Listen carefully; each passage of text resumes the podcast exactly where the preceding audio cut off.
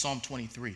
Amen. Well, let me pray for us and then we'll get into the word. Father God, thank you for this time to just talk about you. Lord, my desire is to put you on a pedestal this morning. You're already on the throne. You're the king of the universe. You reign, you rule. There's none beside you. Every knee will bow and every tongue will confess that your son Jesus is the Lord. We thank you that we know him. We thank you that, Lord, you know us, that you chose us as David said, you picked us up out of the miry clay, you placed our feet upon a rock, and you established our going. Anything good about us has come from you. We thank you that you have saved us from our sin. We thank you for the sanctifying work of the Holy Spirit as you are making us more and more like Jesus every day.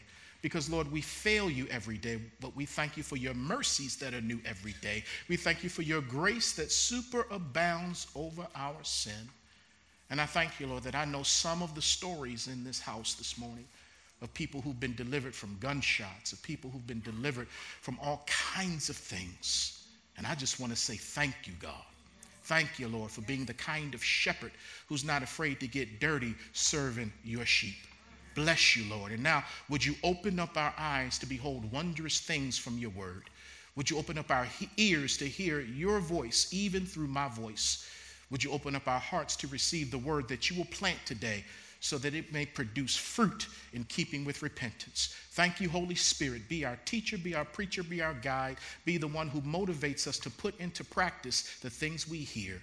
We love you and we thank you for this beautiful day that you've made. We rejoice and we are glad in it. And all of God's people said, Amen. Amen. Well, this series talks about having a fresh look at Psalm 23. Because so often when we read this psalm, which is one of the most beloved psalms in the Bible, it's one of the most well known, one that many, many people know by heart, one that many of our grandmothers have uh, framed over the dining room table. Um, this psalm is known by Christians and even unbelievers.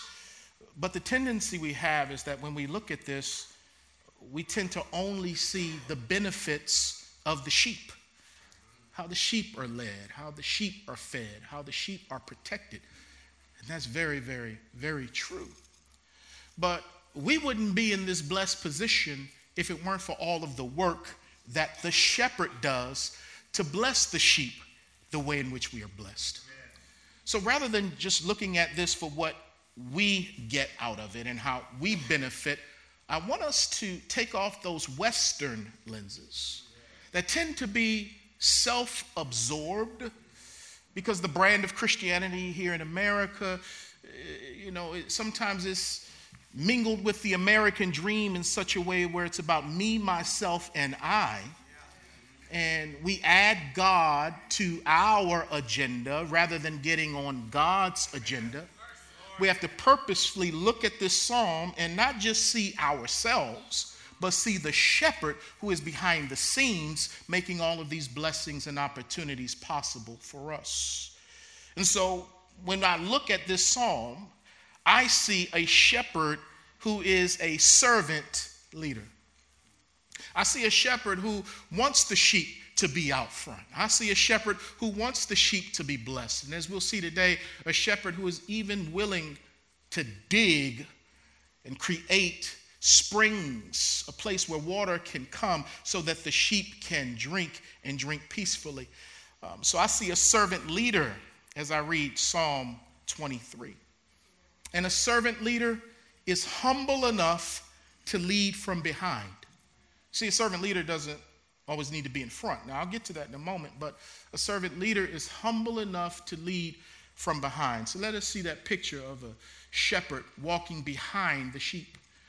Now, what you see, if you may not be able to make it out clearly, but in the back there is the shepherd, and the sheep are out in front. And so you know you are a good leader, a servant leader, when you can lead from behind, where you can still talk you can still set the direction. The sheep don't always have to have their eye on you, but they know that you are near them and they are near you. Um, take a note for those of you who are supervisors and those of you who are principals at schools that you can lead from behind. You can lead by serving. And in a couple weeks, we'll talk about when a shepherd walks behind sheep, he's going to be stepping in some stuff.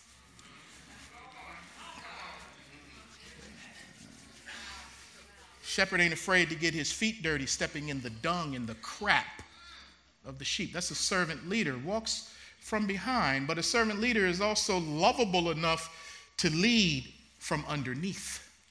From underneath. You see, the reason why we don't see the shepherd too much in this psalm is because Jesus is the ultimate servant leader.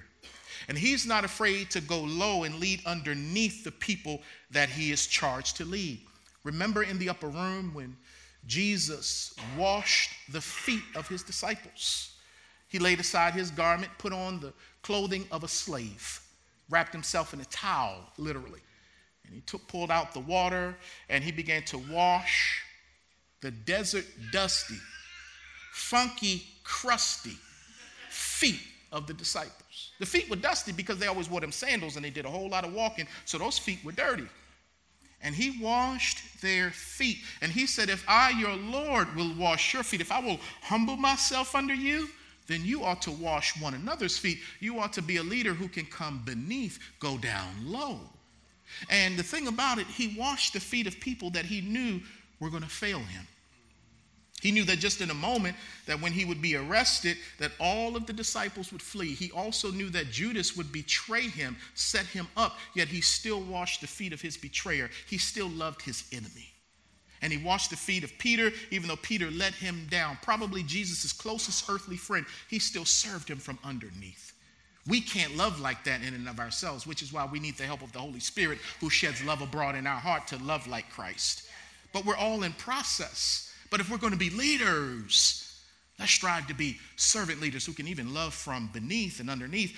But a servant leader is confident enough to lead from within.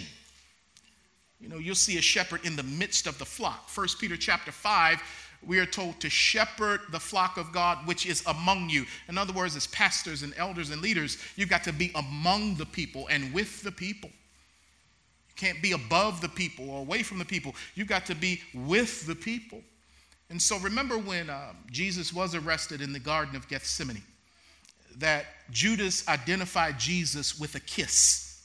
And the reason why he did that was because A, it was at night, and B, Jesus was so much of a common person that he blended in with his disciples in such a way that the guards would not have known who Jesus was unless Judas had pointed him out, because Jesus was not walking around in Palestine with all white robes, blonde hair, and a halo around his head. He didn't have white skin either. Can somebody say amen? That amen was weak. Can somebody say amen? And so he looked like everybody else. There was no form of comeliness about him. He was normal. And so Judas fingered Jesus like he was in a lineup and said, The one I kiss, that's the one. Because he, he's like the other ones. He, he doesn't like float and levitate when he walks, he's with the sheep. And that night, the Bible says, when the shepherd is struck, then the sheep will scatter. And the shepherd was struck. He was arrested that night, and the disciples fled. He's a servant leader who not only is humble enough to lead from behind and lead from underneath and lead within, he also is strong enough to lead from the front. We're talking about servant leadership. And Jesus went to the front when he went to the cross. He went to the front when he went to the cross. He went out of Jerusalem bearing his own cross. He went to Calvary. He died on the cross in the center. He led from the front. But even as he led from the front, he led in a way that was sacrificing himself. Now, in today's world, you got people who want to lead because they're charismatic. You got people who want to lead because they're wealthy. You got people who want to lead because they're dictators. You got people who want to lead because they're smart or because they know somebody or because they come from a line of leaders and they think that they should lead. You got leaders who lead with a transformational style, a transactional style, a laissez faire style, but not too many people want to lead with a servant leadership style. There's something about our Lord who, when he came to shepherd his people, he did not come to be served, he came to serve and to give his life as a ransom for many. So that's why he doesn't always jump from Psalm 23, even though he's all over Psalm 23. But again, we're so self absorbed with the benefits we get from God that we forget to do, like when Jesus healed uh, uh, the lepers, he healed 10 of them, and only one came back to say thank you. And so we want to live in such a way where when we read Psalm 23, we just don't see how he restores my soul and he leads me and he's with me and he comforts me. I want to see him as I read Psalm 23. And all that an earthly shepherd does with natural sheep is a picture, as David is writing, to let us know all that our shepherd in heaven does to take care of his sheep. Now, next week, when we talk about how he restores our soul, you are going to be so encouraged because sheep have certain tendencies that unless a shepherd comes, a sheep can die. I, I, don't even want to give it away. You got to come back next week. Same back time, same back channel, same Holy Ghost church. Can somebody say it? But today, I want you to see how this servant leader leads us to still waters. Look with me in Psalm 23, beginning at verse 1. The Lord is my shepherd. I shall not want. He makes me to lie down in green pastures. He leads me beside the still waters. So last week we talked about how he makes me. Today, let's talk about how he leads me. He's my leader. He's my leader, and he's a servant leader. He's a valiant leader. He's a brave leader. He's a mighty leader. There's no God like our God. He leads me. I don't lead my own life. He leads me. And when my shepherd leads me, and as I said, we are sheep, and sheep are not that smart. But the one who leads us knows all things because he is omniscient. He leads me. And he leads me beside the still waters. You see, sheep get water from dew on the grass. Number one, so when, when there's dew in the grass, on, dew on the grass in the morning, a sheep can go out and get their water supply from dew. And based upon the weather, if it's not too hot in these regions, a sheep can go for months getting its water supply simply from the dew that is on the grass. And so eh, they get their nourishment, their water from grass.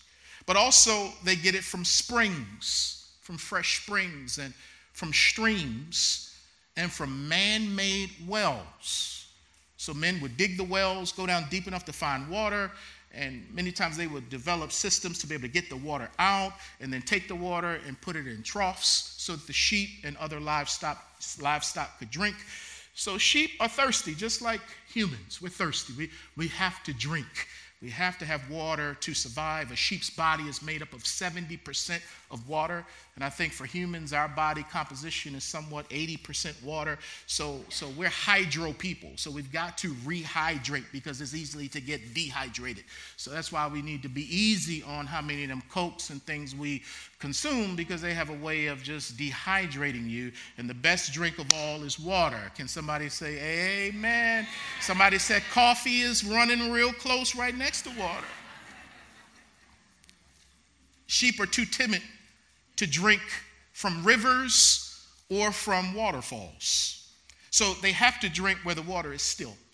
If the water is moving rapidly or if it's coming down and it's crashing and it's making noise, you don't see a gang of sheep drinking at a waterfall because they're too timid for that.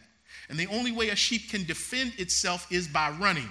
And it's always afraid because it knows that it can't fight back and it needs somebody to fight for it. So, in a couple of weeks, you'll hear about that rod and that staff and how the shepherd uses those tools to comfort the sheep. Amen.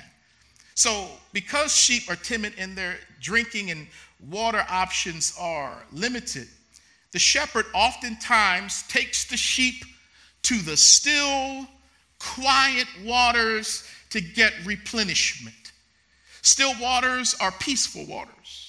Still waters are pure waters and clean waters, and it's a place to drink where you don't have to be afraid of who might get you while you're drinking because there are many predators that lurk and try to get the sheep, like the coyote and like uh, uh, the wolf and the bear and even the lion.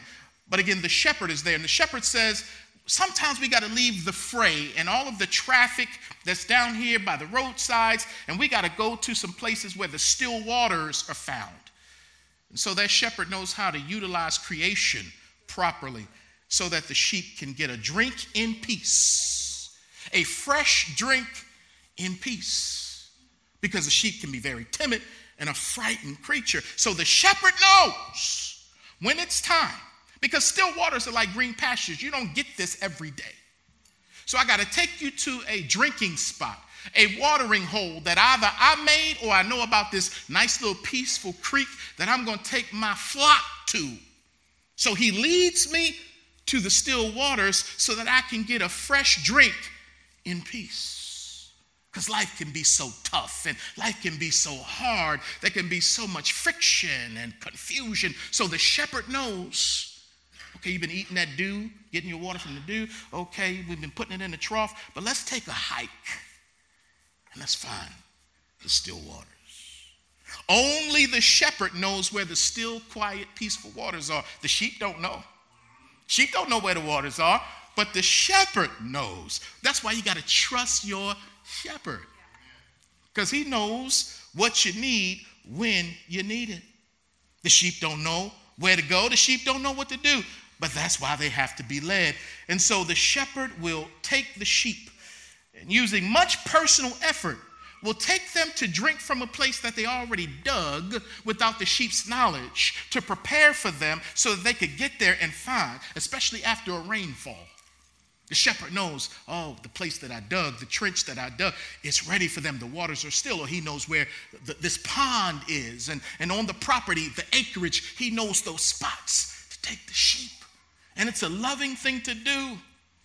So, the first thing I want you to see today is that the Lord, our shepherd, leads us to the still waters so he can show us himself.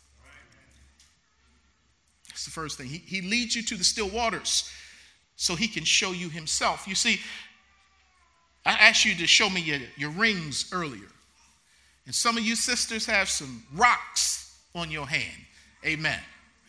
And uh, when your man went to go buy that diamond, a lot of times what they do is they take out a black cloth, and it's a velvet cloth, and they lay it down, and they get the stones, and they put the stones against that black cloth so that the stone, its radiance, may pop out all the more because of what it's laid against. And as it begins to sparkle and radiate, you say, because you're madly in love, oh, I got to have that rock for my baby. Oh, I got to get that. She said, I got to put a ring on it. So let me go and get that right there. You make a sacrifice to get that because it's glowing. But if they just set that diamond on a white table, it's the same diamond, but it ain't going to pop as much because it's not laying up against something that contrasts against its celestial qualities. And so with God, the way we know, because God is like our diamond. And the best way we see God's power is not when things are going great.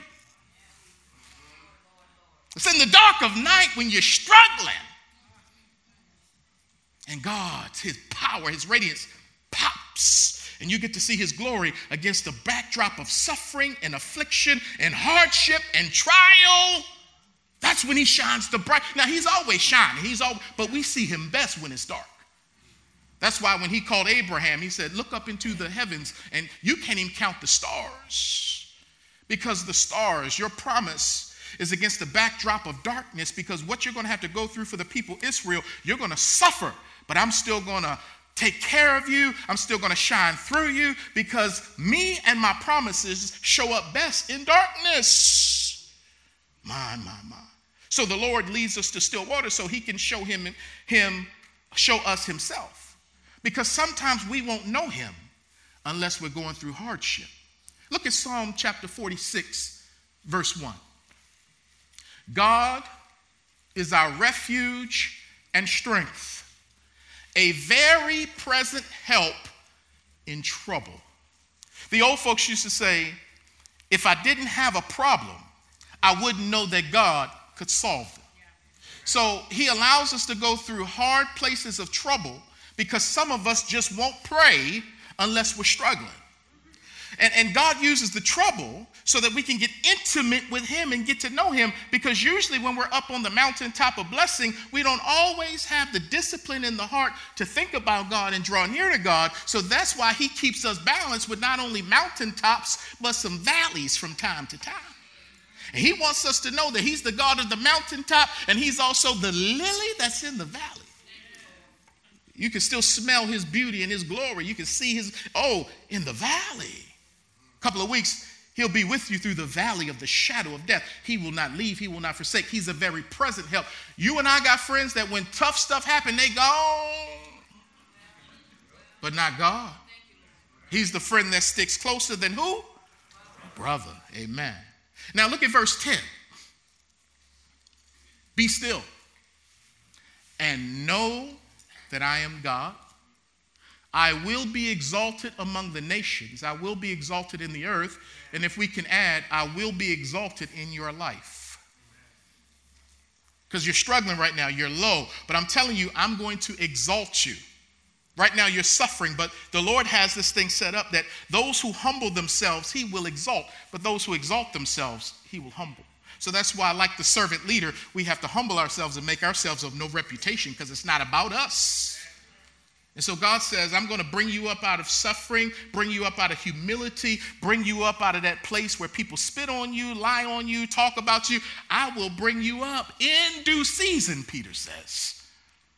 But he says, first, be still and know that I am God. So the shepherd will lead us to the still waters so that we can be still long enough to know that he's God because we're frantic. We're always moving. We always got something going on. Somebody's calling me. My phone is buzzing. Man, my computer's going off. I got to make this call. This is going on. We're just busy. Oh, I got to pick up my kids from soccer practice. I got to go to the grocery store. I got to go buy the job. I done left this over there. I got to pick that. I gotta.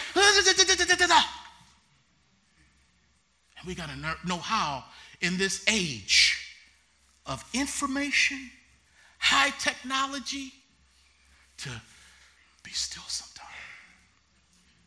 take some Sabbath breaks. Because a lot of times we miss what God has to say because his voice is blending in with all of the voices in culture. So we miss him a lot of times because we're so inundated with other stuff that's coming at us constantly. And his voice gets lost in the fray.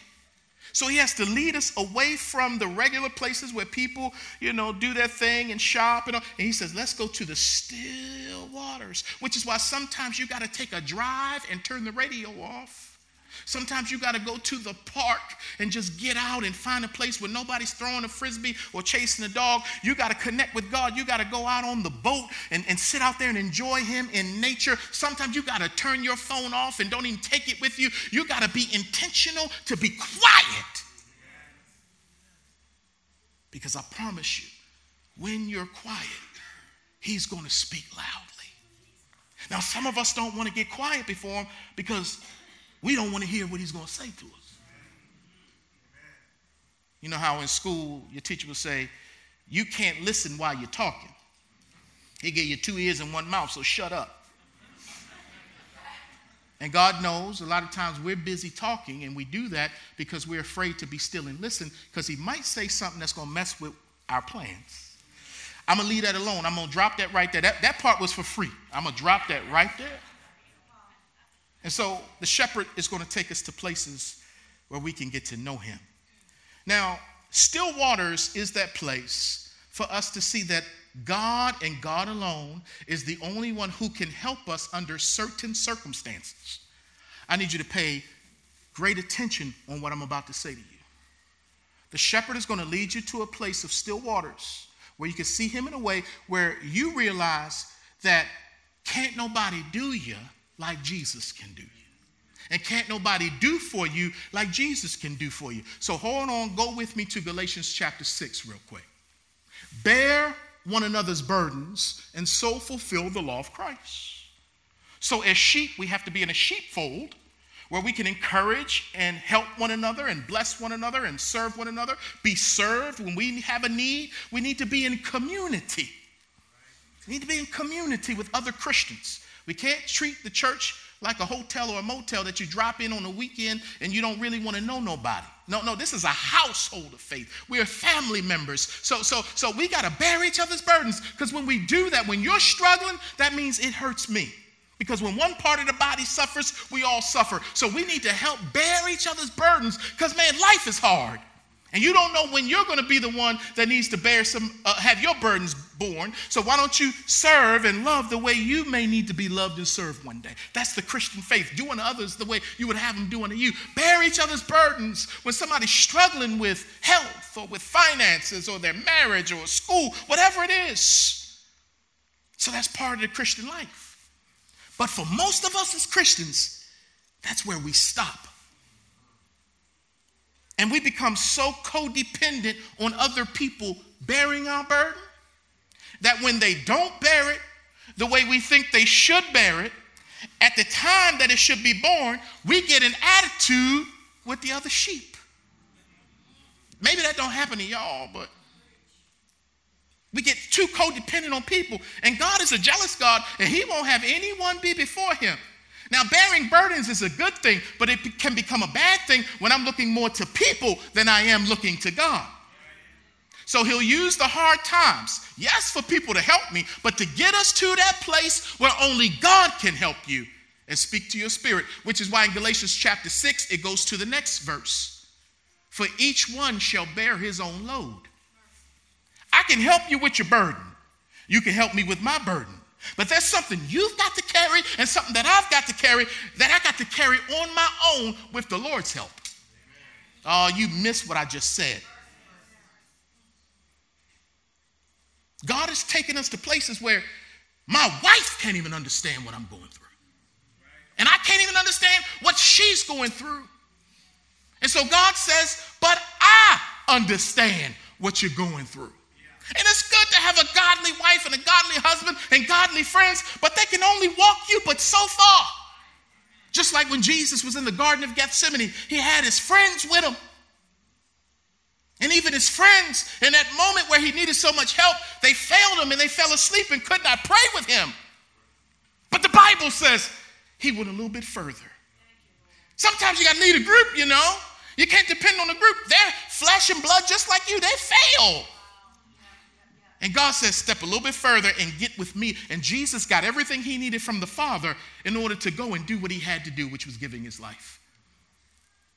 My friends, my brothers and sisters, when you get to that place where only God knows what's going on, I'm here to let you know that's it, it's a lonely place, but it's a good place. Because you really can't really learn the depth of his voice and his qualities and his characters in a group setting. Sometimes he, you got to get to know him by yourself. And there'll be some pain that will hit you that can't nobody help you but God. Look at Hebrews chapter 4, verse 15. For we do not have a high priest who cannot sympathize with our weaknesses, but was at all points tempted as we are, yet without sin. And the next verse says, Therefore, let us go boldly to the throne of grace because he knows. How does he know? He's God, he knows everything, but he also knows because he was a human and he was here and he knows what it's like to deal with the lust of the flesh, the lust of the eyes, and the pride of life. So, some stuff you may not want to tell your wife about, you could tell Jesus about, and guess what? You ain't filling him in on nothing new. He already know. So, you might as well tell him anyway. And then in those still water places, that stuff he want to tell you about your soul. So be still long enough to hear what he's got to say. And that's why I can hear Tamela Mann in my left ear, which is my surgically repaired ear. I can hear better out of this ear. I can hear Tamela saying, Take me to the king. I don't have much to bring. My life is torn to pieces, but it's my offering. Then she says something about lead me to the cross and, and, and just leave me there alone to gaze upon his glory. And then she said, I'm going to sing to you this song. That's why y'all know if I could sing, every sermon would have a song in it. Because you know how she start that thing. Truth is, I'm tired. options are few. I'm trying to pray, but where are you? I'm all churched out, hurt and abused.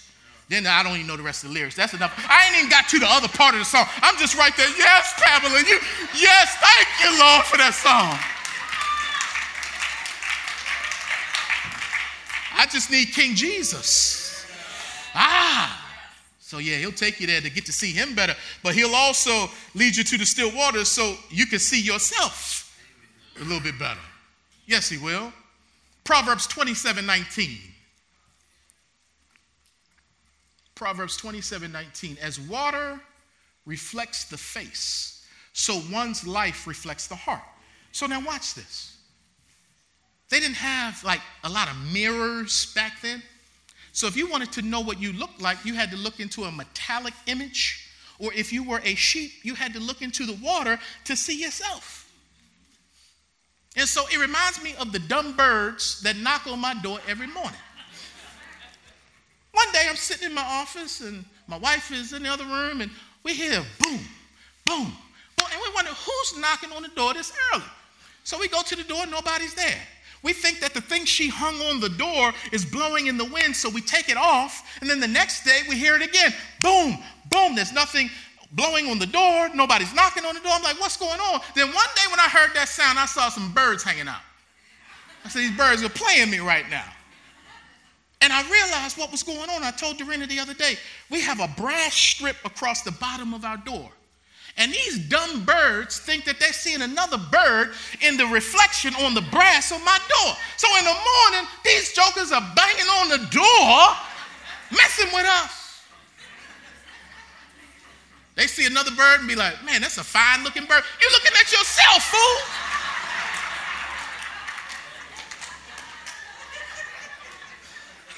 So for sheep to know what they look like, they would look in the water. And as water reflects the face, Solomon would write, so your heart shows who you really are. And so when you go to the still waters, you can see things about yourself you normally don't see when you're in the busyness and the hustle and bustle of the day. So, my question is when was the last time you got a real good look at yourself? When was the last time you really got a look at yourself? Sometimes we don't want to look at ourselves because we don't like what we see. But when the shepherd is there, he's with you. Just like, you know, someone that's standing behind a, a, groom that's trying to get fitted in a tuxedo or a bride with a dress, that, that the, the dressmaker or the, the, uh, the uh, tailor is standing there. And if something's not right, they'll fix it. And that's how Jesus is. He's standing with us when we get a look at ourselves. So he's with you. Take a look, take a look. Because whatever is wrong, he's able to help fix. Proverbs 14 10. Each heart knows its own bitterness. So, in the soulish place of who we are, that no human can go to, as close as your friends are, they can't get into that soulish place. As good as counselors can be, the wonderful counselor is the only one who can get into that soulish place where you've got bitterness and unforgiveness and pride and fear and rage, all kinds of things. Each heart knows it's crap. But we don't want to be still long enough to admit that it's there. But when we can be still for a minute, each heart knows its own bitterness, and God knows the bitterness of the soul.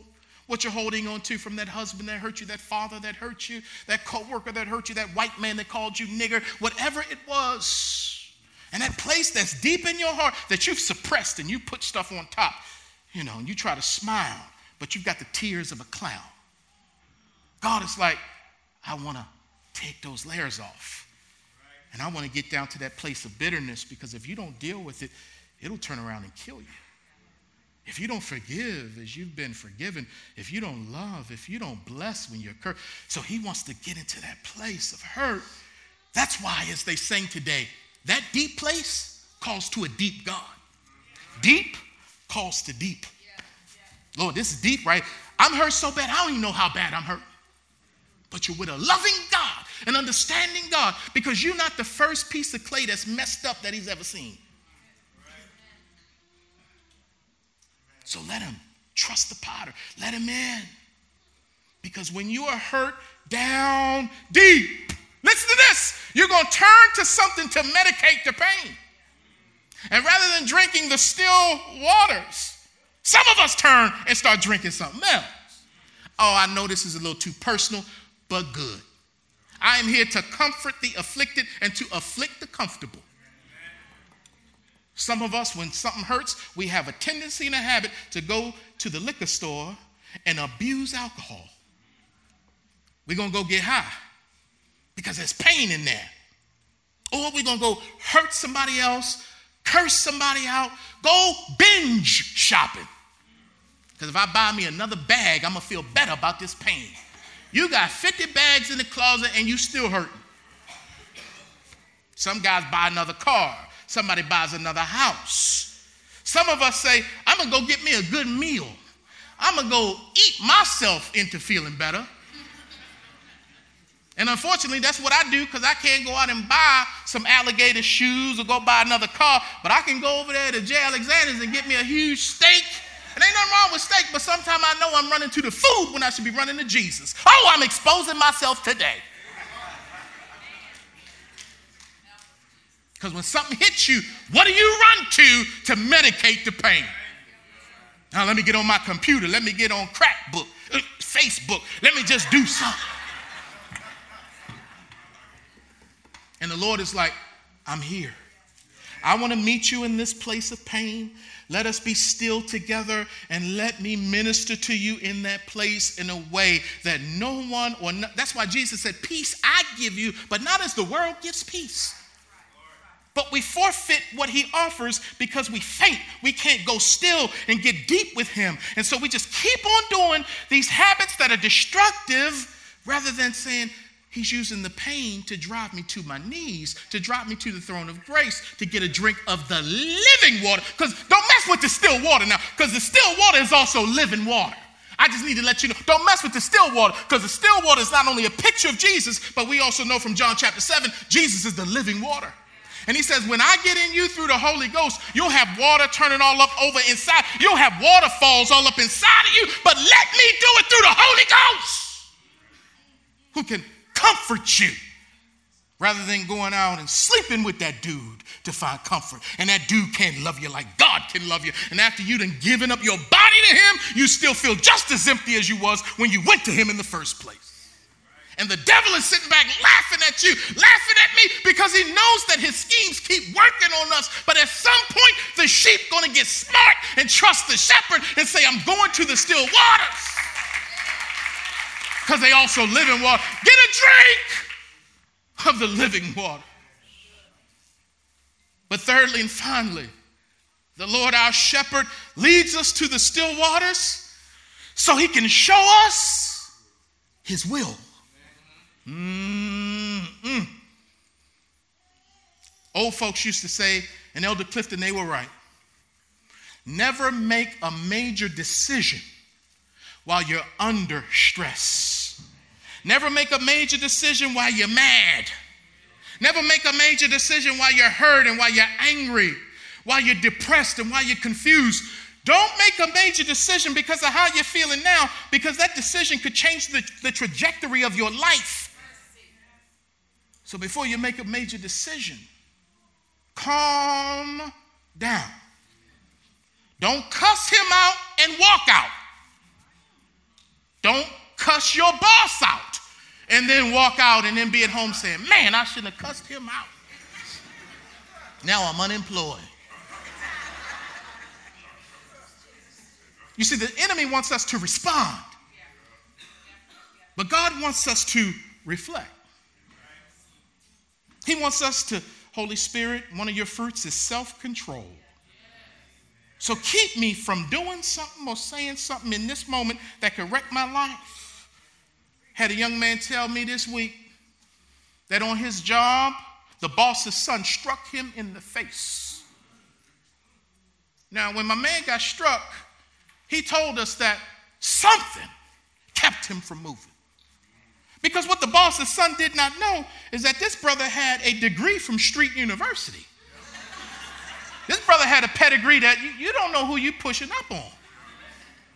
I've been inside of penitentiaries. I fear no man on the earth. And the boss's son struck this gentleman, but the gentleman said, Something kept me. You see, when we don't have enough mind to keep ourselves, Holy Ghost will keep you. And you're wondering why you did, he, he kept you. So God is saying, I know you want to know my will, but don't jump out there and ask me to bless what you're doing. Slow it down and do the stuff that I'm blessing. Follow me to those living waters.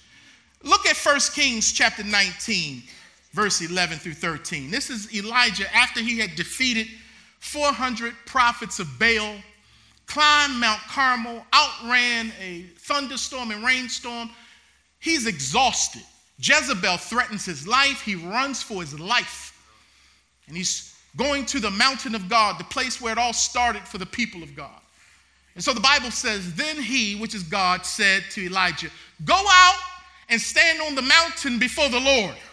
Who wants a mountaintop experience? Oh, I do, Lord. I would take me to the mountain. Well, the Lord passed by, and a great and strong wind tore into the mountain and broke the rocks in pieces before the Lord. But the Lord was not in the wind. And after the wind, an earthquake. But the Lord was not in the earthquake. And after the earthquake, oh, fire, oh, fire, Holy Ghost fire. But the Lord was not in the fire. And after the fire, a still small voice. So it was when Elijah heard it that he wrapped his face in his mantle and went out and stood on the entrance of the cave. Suddenly, a voice came to him and said to him, What are you doing here, Elijah? Then God would go ahead and give Elijah what his will was. So God had to teach the prophet how to listen again. Because his ministry was known for the miraculous, the great fire coming down from heaven and all that. But God is like, don't get it twisted. Don't get so caught up in the gifts that you miss the giver of the gifts.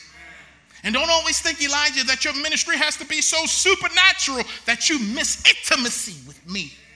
Because I'm about to retrain you, bro. I know God, I used you on the mountain. But I'm about to take you to another place. And he did not react until he heard the still small voice of God. And that's when he covered his face. When's the last time you heard his voice?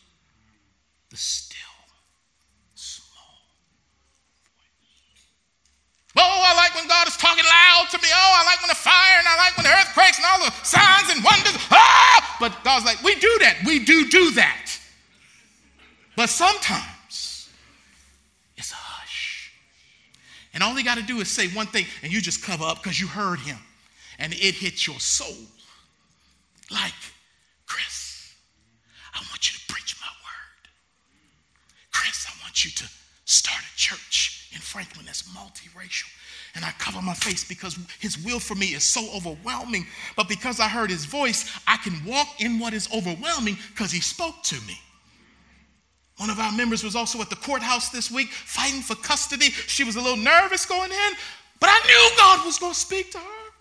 And God spoke peace to what was going on in her soul. And she went in that courthouse and stood, and everything ruled in her favor. And she walked out of there saying, Thank you, Jesus.